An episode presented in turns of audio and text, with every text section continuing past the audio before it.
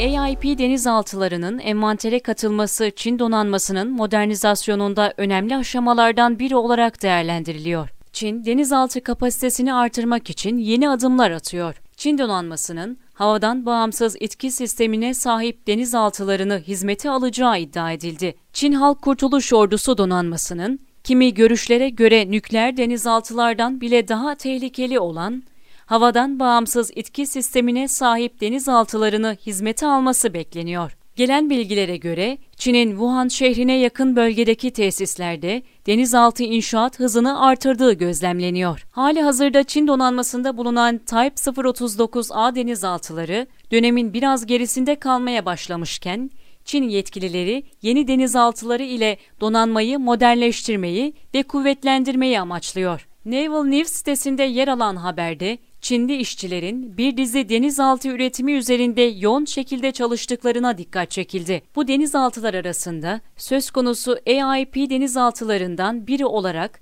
Yunan sınıfı Type 039A'nın modernizasyonunun da yer aldığı ifade edildi. Denizaltıların müşterileri arasında başta Çin Halk Kurtuluş Ordusu Donanma Kuvvetleri olmak üzere Pakistan ve Tayland Silahlı Kuvvetleri'nin geldiği Sahip olduğu bu yüksek üretim hızı ve kapasitesi sayesinde Çin'in denizaltı üreticileri arasındaki yerinin sağlamlaştığı ve hatta Avrupalı üreticiler ile rekabet edebilir konuma ulaştığı iddia ediliyor.